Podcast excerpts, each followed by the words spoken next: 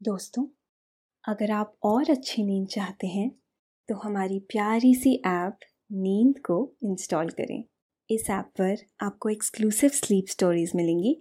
Install करने के लिए आप हमारी वेबसाइट नींद डॉट ऐप पर ज़रूर आइए।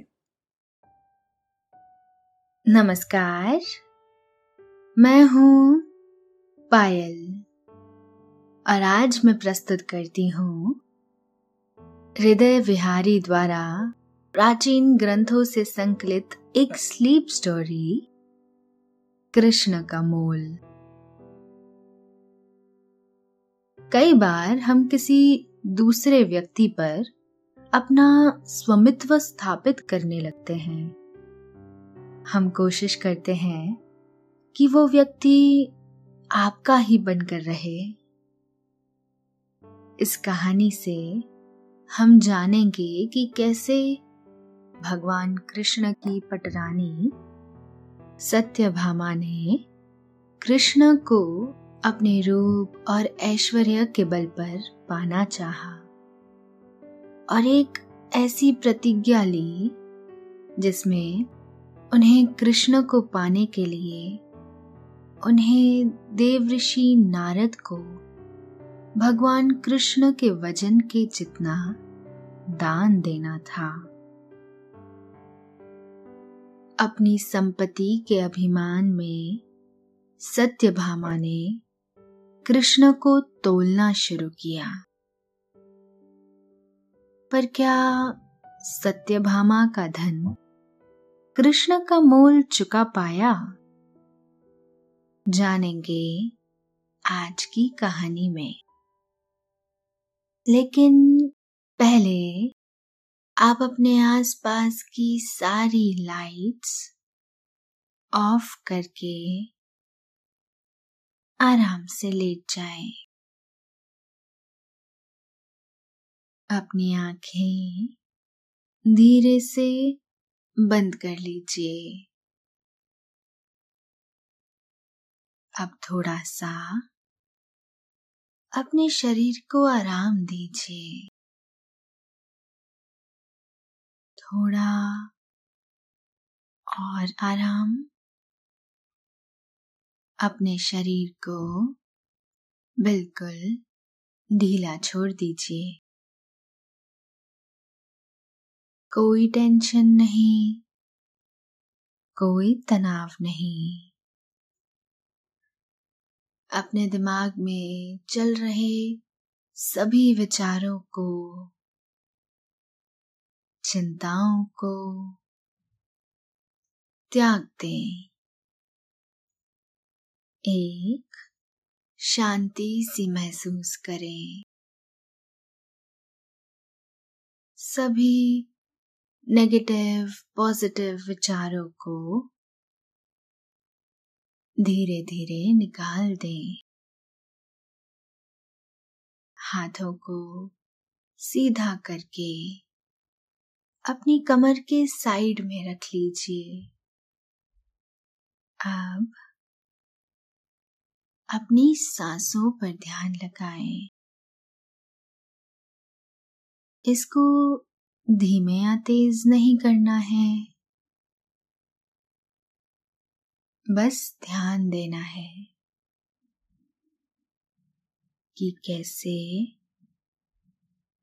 वो आपकी नाक गले में होते हुए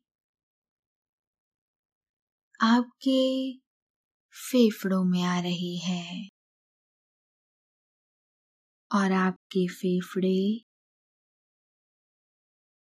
फूल रहे हैं। और कैसे वो आपके फेफड़ों से वापस गले और नाक के माध्यम से वापस निकल रही है। और आपके फेफड़े थोड़े सिकुड़ रहे हैं। आपका मन शांत, एकदम शांत होता जा रहा है। आप अच्छा महसूस कर रहे हैं। खुद को काफ़ी हल्का फील कर रहे हैं। सब तरफ़ शांति है। सुकून है। खामोशी है। वासुदेव श्री कृष्ण की लीलाएँ प्रत्येक व्यक्ति के मन को मोह लेती है। उन लीलाओं में से कई बहुत जटिल होती हैं, जो आसानी से समझ नहीं आ पाती। पर वही कई लीलाएँ, एक कोई नया आदर्श स्थापित करने के लिए होती है। वासुदेव श्री कृष्ण ने श्यामंतक रत्न के स्वामी सत्राजीत की पुत्री सत्यभामा से विवाह किया। सत्यभामा को कृष्ण से प्रेम तो था, पर ये प्रेम थोड़े ही समय में घमंड में बदल गया। सत्यभामा को अपने शाही वंश और अच्छे दिखने पर बहुत गर्व था। और वे मानती थी कि कृष्ण उन्हीं को सबसे ज़्यादा प्रेम करते थे। वो कृष्ण पर अपना पूरा हक चाहती थी। उसे कृष्ण के प्रति अपने शुद्ध प्रेम पर इतना गर्व था कि वो कृष्ण की पहली पत्नी रुक्मणी से ईर्ष्या करती थी। दूसरी ओर, द्वारका की पहली रानी होने के बावजूद भी रुक्मणी, एक बहुत ही विनम्र महिला और एक धर्मपरायण पत्नी थी। उन्होंने कृष्ण की भक्ति के रास्ते में कुछ भी नहीं आने दिया और पूरे दिल से प्यार और भक्ति के साथ कृष्ण की सेवा की। वो कृष्ण को प्रेम करती थी, पर अपना स्वामित्व नहीं जताती थी। कृष्ण सभी मनोभावों को जानने की कला में निपुण है।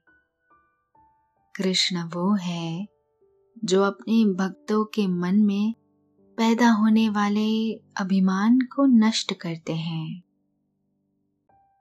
सत्यभामा के अहंकार को भी समाप्त करने के लिए वासुदेव श्री कृष्ण ने एक माया रची और उस माया को रचने के लिए सहायता ली देव ऋषि नारद की। लीला के अनुरूप, एक दिन जब देव श्री नारद, जो अपनी बात करने की कला के कारण पूरे ब्रह्मांड में जाने जाते हैं, श्री कृष्ण के दर्शन के लिए द्वारका आए। द्वारकाधीश के महल के आँगन में वो रानी सत्यभामा से मिले कृष्ण को प्रसन्न रखने के लिए सत्यभामा आजकल अपने आप को बहुत सजा दजा कर रखती थी। इसी कारण आज सत्यभामा ने अपने आप को कुछ फूलों से खुद को सुशोभित किया। सत्यभामा ने गले में सुंदर कमल पुष्पों की माला पहन रखी थी। और बालों में भी सुंदर खुशबूदार फूल लगाए हुए थे। देव ऋषि नारद को अपनी कला दिखाने का एक बहुत अच्छा मौका मिल गया। वो पूरी मासूमियत के साथ सत्यभामा के पास गए और उनसे पूछा, महारानी सत्यभामा, आप मेरे इरादों पर संदेह मत करना। लेकिन क्या ये मेरा बुढ़ापा है या क्या ये सच है कि कृष्ण रुक्मणी को तुमसे ज़्यादा प्यार करते हैं? जब कोई दूसरा व्यक्ति उस बात को जो आपके मन के अंदर चल रही है, आपके सामने ले आता है तो आप सन्न हो जाते हैं। ऐसा ही कुछ देवी सत्यभामा के साथ हुआ। वे भी पूरी तरह से हिल गई और नारद की ओर देखते हुए स्थिर खड़ी हो गई। देव ऋषि नारद भूमिका बना चुके थे। अब बारी थी इस अग्नि में घी डालने की। देव ऋषि नारद ने सत्यभामा को अपने सम्मोहन में लेते हुए कहा कि आप रुक्मणी से कई अधिक सुंदर और आकर्षक है। आप छोटी रानी हैं। क्या आपको नहीं लगता कि आप अधिक ध्यान देने योग्य हैं? सत्यभामा को अब देव ऋषि नारद में उनके मन में दबी हुई इच्छा को पूरी करने की आशा दिखाई दी। वे नारद को एक जिज्ञासु रूप से देखने लगी और बड़ी आशा के साथ कहा कि, हे देव ऋषि, मुझे बताइए, उनका अविभाजित ध्यान पाने के लिए मुझे क्या करना चाहिए? मुझे बताइए कि कैसे मैं उनकी सबसे प्रिय बन सकती हूँ। अब आप ही मेरी एकमात्र आशा हो। हमेशा भ्रम पैदा करने के लिए उत्सुक नारद ने कहा, यही मेरी द्वारका की यात्रा का मुख्य कारण है देवी। कृष्ण को आपके पास वापस लाने के लिए मेरे पास एक बहुत उत्तम योजना है। ये सुनते ही सत्यभामा की आँखें चमक गई।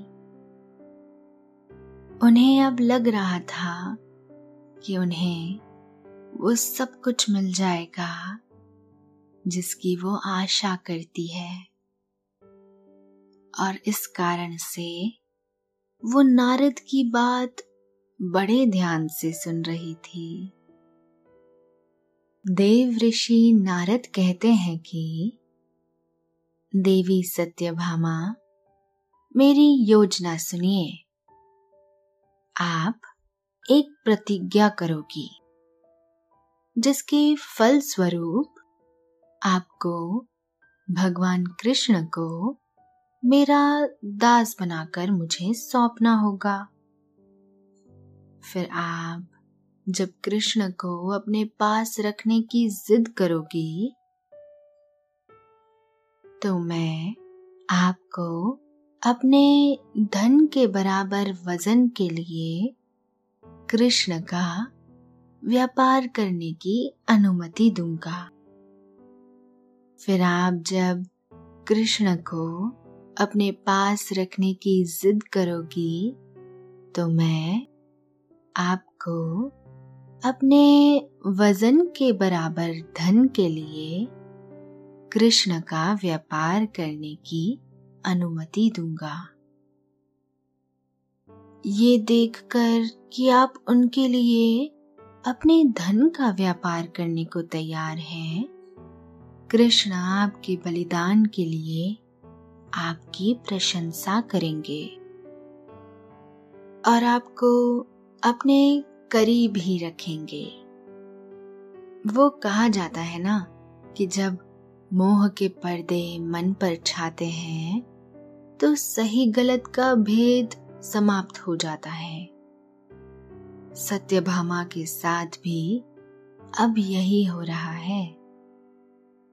उनका मोह उन्हें ये प्रतिज्ञा लेने के लिए सम्मोहित कर रहा है। देव ऋषि, अब आखिरी कील ठोकते हुए कहते हैं कि, बस, एकमात्र अड़चन ये है कि मैं नहीं जानता कि क्या आपका धन कृष्ण के वज़न को संतुलित करने के लिए पर्याप्त होगा। हमेशा की तरह गर्वित होकर सत्यभामा भड़क उठे। मैं सत्राजीत की पुत्री हूँ।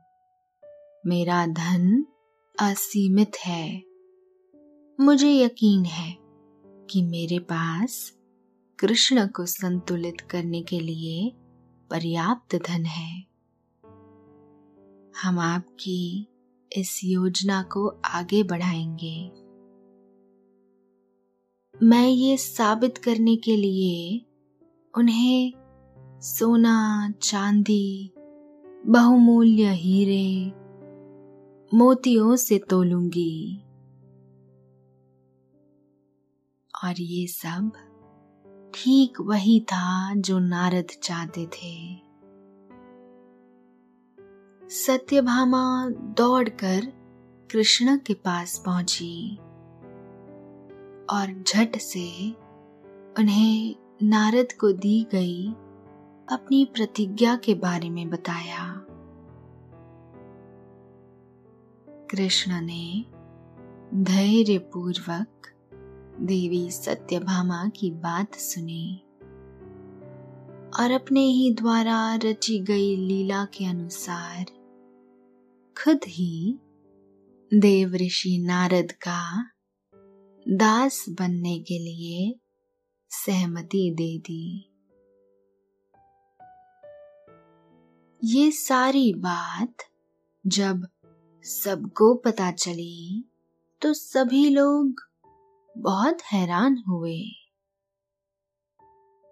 दरबार में इतना बड़ा आश्चर्य हुआ कि कृष्ण की अन्य रानियाँ भी अपने अंतापुरम से मुख्य दरबार की ओर दौड़ पड़ी।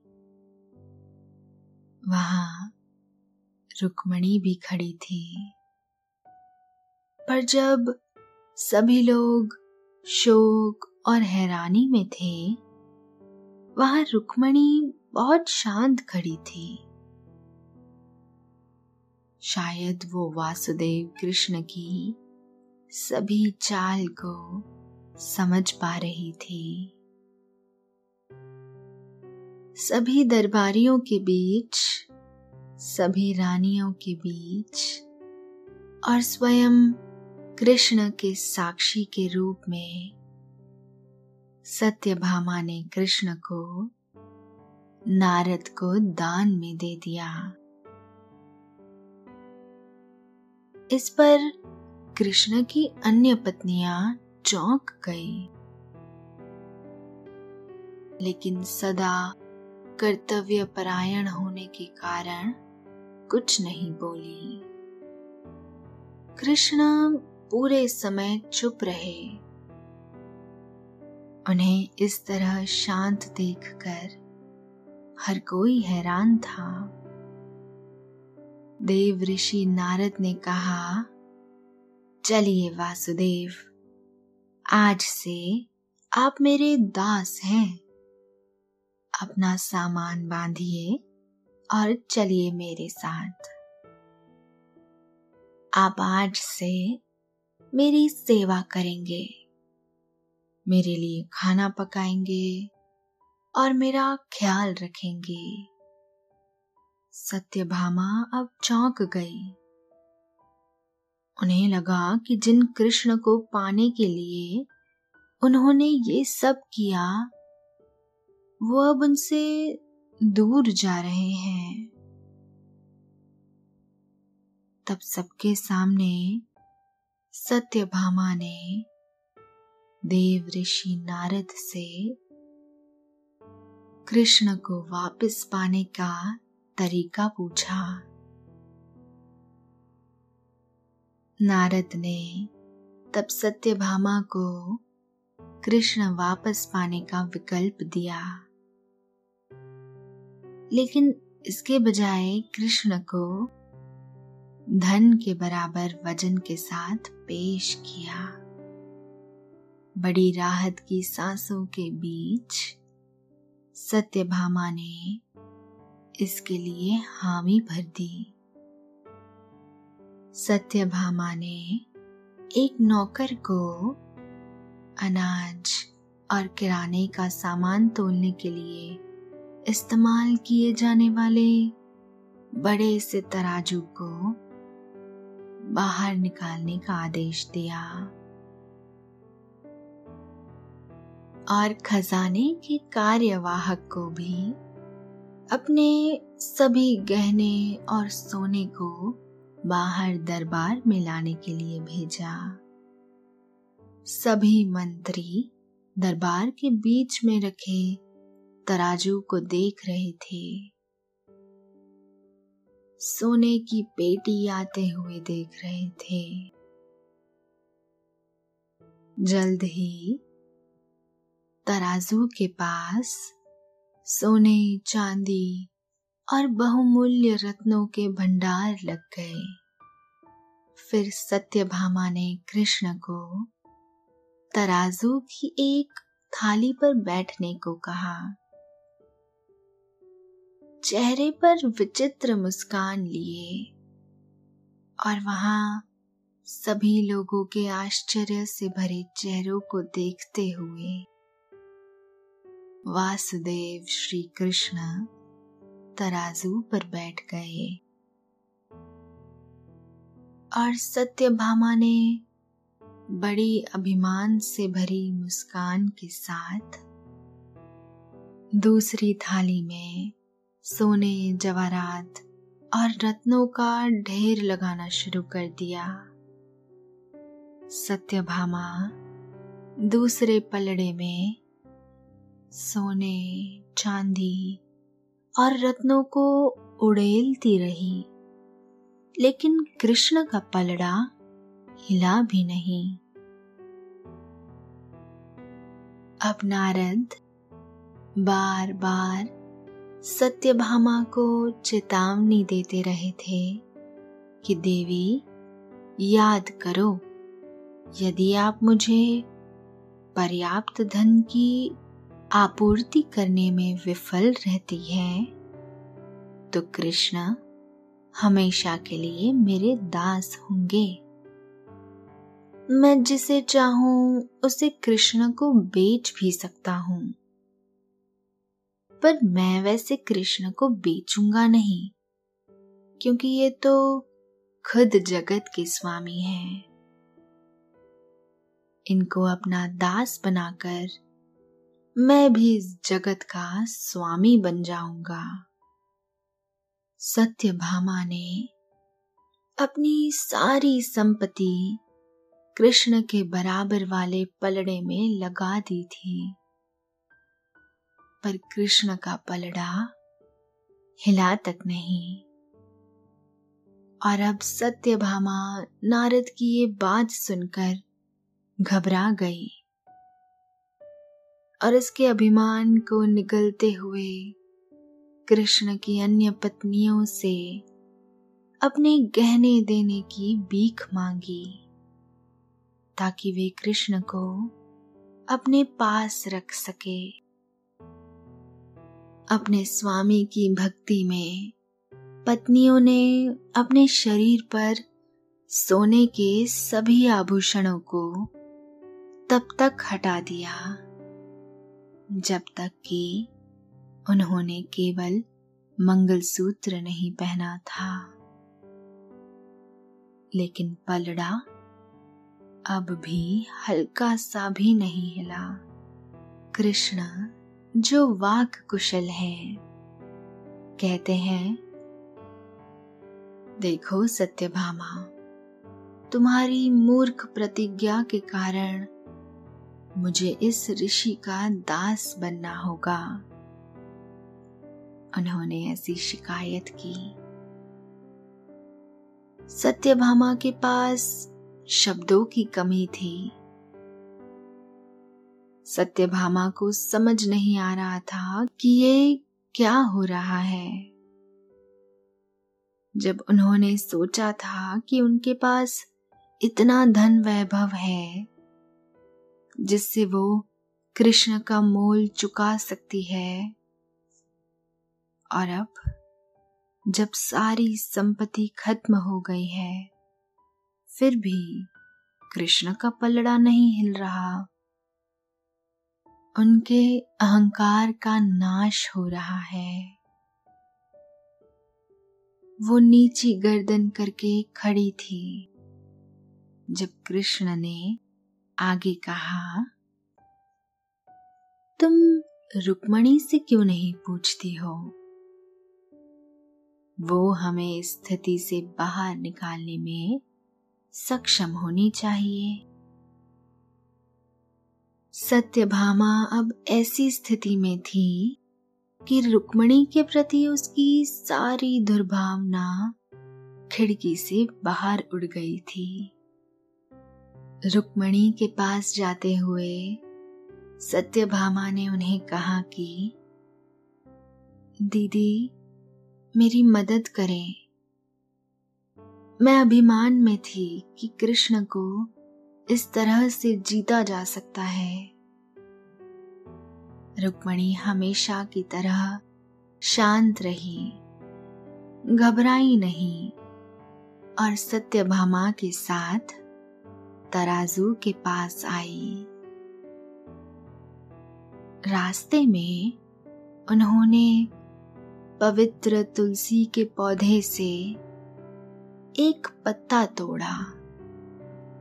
वो तराजू की ओर बहुत चुपचाप चली और कृष्ण से प्रार्थना करते हुए कि मैं अपने आप को कृष्ण के लिए समर्पित करती हूँ। इस तुलसी के पत्ते के माध्यम से मैं अपनी आत्मा कृष्ण को समर्पित करती हूँ। इतना कहते हुए रुक्मणी ने उस तुलसी के पत्ते को उस धन के ढेर पर रख दिया। बहुत चक्का होना। सभी को हैरान करते हुए कृष्ण का पलड़ा उठ गया। इस पर सभी लोग चौंक उठे। सत्यभामा ने स्पष्टीकरण के लिए कृष्ण की ओर देखा। तो कृष्ण ने कहा कि अपने धन को हटाने की कोशिश करो, सत्यभामा। सत्यभामा ने चेहरे पर एक बहुत ही संदेहपूर्वक अभिव्यक्ति के साथ उसने अपना सारा धन तब तक हटा दिया, जब तक कि केवल एक तुलसी का पत्ता ही नहीं बच गया था। और फिर भी इस तुलसी के पत्ते का वज़न कृष्ण से भी अधिक था। वहाँ मौजूद सभी लोग स्तब्ध और हतप्रभ थे। कृष्ण अपने ऊँचे लटके हुए बर्तन से नीचे कूदे और उनके पास आए। सत्यभामा तुमने अपना सारा धन मुझे दे दिया। लेकिन उस भेंट में कोई भक्ति नहीं थी। थी तो बस केवल स्वामित्व की भावना। दूसरी ओर रुक्मणी ने सिर्फ़ एक तुलसी का पत्ता चढ़ाया। लेकिन उनके इरादे नेक थे। उसने मेरे प्रति अत्यंत प्रेम और भक्ति के साथ भेंट की। और वो एक पत्ता मुझे उम्मीदों से परे खुश करने के लिए काफ़ी था। याद रखें कि क्या भेंट किया जा रहा है? ये मायने नहीं रखता है। बल्कि जिस प्रेम और भक्ति के साथ आप इसे भेंट करते हैं, वो मायने रखता है। सत्यभामा को दरबार में स्तब्ध खड़ा छोड़कर कृष्ण अन्य पत्नियों के साथ अपने कक्षों में लौट आए। नारद की ओर मुड़ते हुए, उनकी आँखें अब आंसुओं से चमक उठी। सत्यभामा ने कहा, देव ऋषि, आज मुझे ये कठिन पाठ सिखाने के लिए धन्यवाद। मैं प्रभु के प्रति भक्ति और प्रेम की शक्ति को कभी कम नहीं समझूँगी। नारद ने सिर हिलाया और अपने विशिष्ट गायन नारायण नारायण के साथ चले गए स्वर्ग की ओर। और, इस प्रकार सत्यभामा के पाठ की कहानी समाप्त हो जाती है। आज भी मंदिरों में भगवान को तुला भरम चढ़ाने की नई प्रथा होती है। लेकिन हम सभी को ये याद रखना चाहिए कि ये इतना महत्वपूर्ण नहीं है, जितना कि प्रसाद के मूल्य रूप में। जिस प्रेम के साथ आप इसे सर्वशक्तिमान भगवान को अर्पित करते हैं। आखिर प्रेम ईश्वर है। और ईश्वर को अहंकार से नहीं, मोह से नहीं, पर प्रेम से जीता जा सकता है। इसलिए जिस व्यक्ति से आप प्रेम करते हैं उस पर स्वामित्व न जताएँ, उसे प्रेम करें। सम्मान दें। जैसे रुक्मणी ने दिया। आशा करते हैं कि आपको ये कहानी पसंद आई होगी। शुभ रात्रि।